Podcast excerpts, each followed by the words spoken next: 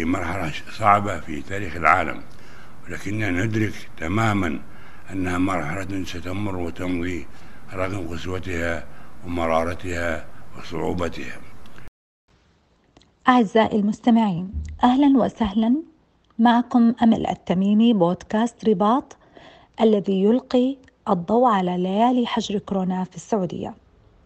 لقد قامت المملكة العربية السعودية مشكورة بإجراءات عديدة للحفاظ على السعوديين والمقيمين من فيروس كورونا منها إجراءات الحجر المنزلي. يسعدنا في هذه الحلقة أن نستضيف الدكتورة نادية صلاح عرنوس مساعدة المدير التنفيذي في مستشفى إسترا سند بالرياض. أهلا وسهلا دكتورة نادية. السلام عليكم ورحمة الله وبركاته. آه، يسعدني أن أكون باستضافة آه، الأستاذة آه، أو الأستاذة الدكتورة أمل التميمي ويسعدني ويشرفني أجاوب على استفساراتكم وأسئلتكم. دكتورة نادية صرح مصدر مسؤول من وزارة الداخلية بتعليق الحضور لمقرات العمل في جميع آه، الوزارات والدوائر والأجهزة والمؤسسات الحكومية لمدة 16 يوم اعتبار من تاريخ 21 سبعة. ما عدا القطاعات الصحية والأمنية العسكرية ومركز الأمن الإلكتروني ومنظومة التعليم عن بعد.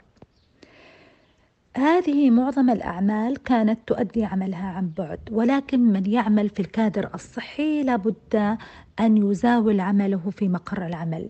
فكيف تقضين وقتك دكتورة نادية؟ وما هي الإجراءات الاحترازية التي تقومين بها عند دخولك للمنزل؟ أقضي وقتي في المستشفى في خدمة المرضى والمراجعين.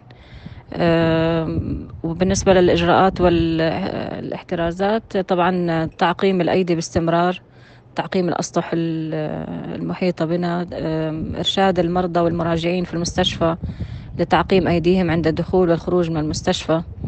والحرص على أن تكون جميع الأماكن والأسطح معقمة ونظيفة وتقديم المعقمات لجميع المرضى والمراجعين في مستشفى أستر سند.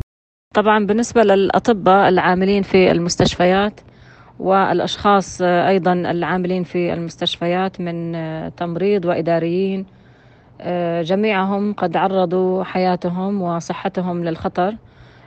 حيث أنهم يختلطون دائما بالمرضى وخاصة مع انتشار المرض كورونا أو فيروس كورونا يعرضون أنفسهم ل لهذا الفيروس.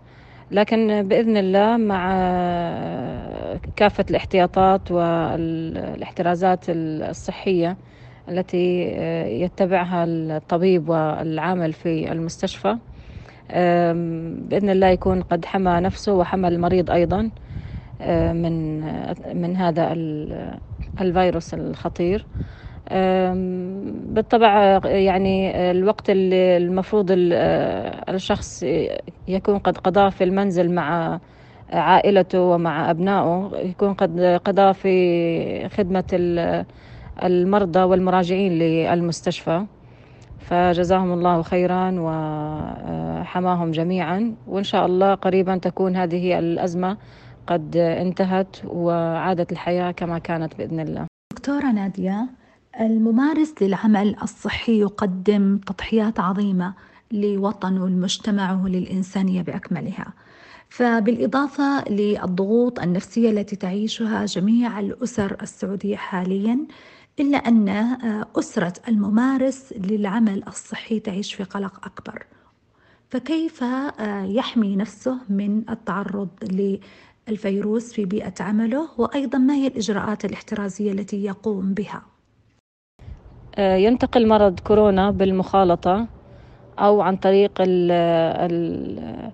السعال أو النفس. فلذلك طبعا الأطباء والطاقم التمريضي وكافة العاملين في مستشفى أستر سند قد دربوا دربوا تدريب كامل على طريقة التعامل مع المرضى حيث يكون هناك مسافة بين الشخص اللي بيتعامل مع المريض يكون مسافة كافية بينه وبين المريض نفسه وتعقيم آه، الشخص المخالط للمريض والمريض وتعقيم كافة الأدوات التي تستخدم لمعالجة هذا المريض.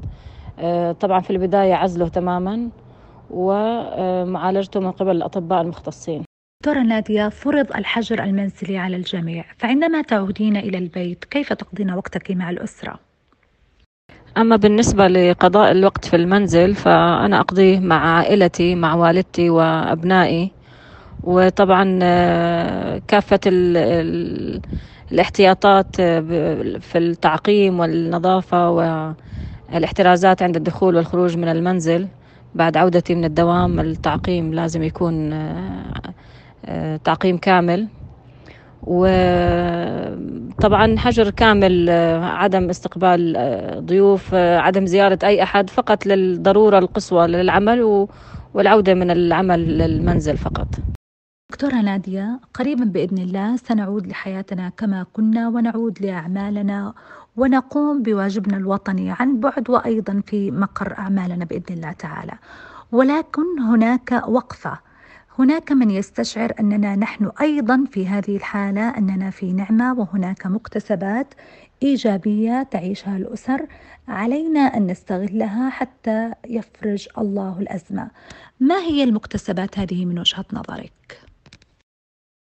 طبعا هذه الأزمة قربت العائلات من بعض وخلت الأسر تكون قريبة من بعض أكثر وتقضي آه، أكثر وقت مع بعضها. فالحمد لله نعيش في نعمة والحمد لله على كل حال. وبإذن الله قريبا تفرج هذه الأزمة وتعود الحياة كما كانت وأفضل إن شاء الله. دكتورة نادية هناك رسالة مطمئنة وواضحة جدا من خادم الحرمين الشريفين الملك سلمان حفظه الله بتوفير كل ما يحتاجه المواطن والمقيم من خدمات ومنها الخدمات الصحية طوال اليوم. بوصفك ممارسة للعمل الصحي حدثينا عن بعض هذه الخدمات الصحية أو كما توفرها بيئة عملك مشكورة تقوم وزارة الصحة مشكورة آه، بالبحث عن العلاج لمرض كورونا. كما قامت جامعة الملك سعود الآن بالبحث أيضا عن آه، آه، العلاج لمرض كورونا. وكما قامت وزارة الصحة بتقديم كافة الإرشادات والتعليمات للوقاية من هذا المرض والطرق اللازم اتباعها في التعامل مع هذا المرض والمرضى المصابين به. قامت مستشفى آستر سند مشكورة بتوزيع المنشورات والتعليمات في داخل حرم المستشفى للمرضى والمراجعين. كما قامت بنشر آه، التعليمات والاحترازات المتخذة لمواجهة مرض كورونا على جميع وسائل التواصل الاجتماعي لتثقيف آه، الجميع وتثقيف المواطنين. بطرق الوقاية والعلاج من مرض كورونا. دكتورة نادية وزارة الصحة تحت شعار كلنا مسؤول أطلقت خدمة التقييم الذاتي فيما يخص من تظهر عليه أعراض كورونا عبر تطبيق موعد. ما هذه الأعراض التي ممكن أن تظهر على الشخص حتى يحتاج أن يأخذ موعد أو أن يقيم ذاته؟ بالنسبة لأعراض كورونا طبعا ارتفاع في درجة الحرارة وجفاف في الحلق وسعال جاف. يتم فحص المريض عند كل بوابة قبل دخوله للمستشفى بالنسبة للحرارة. إذا كان آه، اتضح عليه أي ارتفاع في درجة الحرارة يحول فورا إلى آه، غرف العزل ويتم فحصه آه، عن طريق أطباء مختصين. بهذا المرض وبعد أخذ كافة الاحتياطات والاحترازات الصحية لمنع انتقال أي عدوى. دكتورة نادية صرح المتحدث الرسمي لوزارة الصحة أن حجم الطاقات الاستيعابية للخدمات في المستشفيات الحكومية كبيرة جدا ولله الحمد. ولكن رغم هذا هناك آه، من يصدر شائعات آه، آه، غير الشائعات فيما يخص أي خدمات فيما يخص الخدمات الصحية كيف نتصدى لهذه الشائعات بوصفك من الممارسين في العمل الصحي؟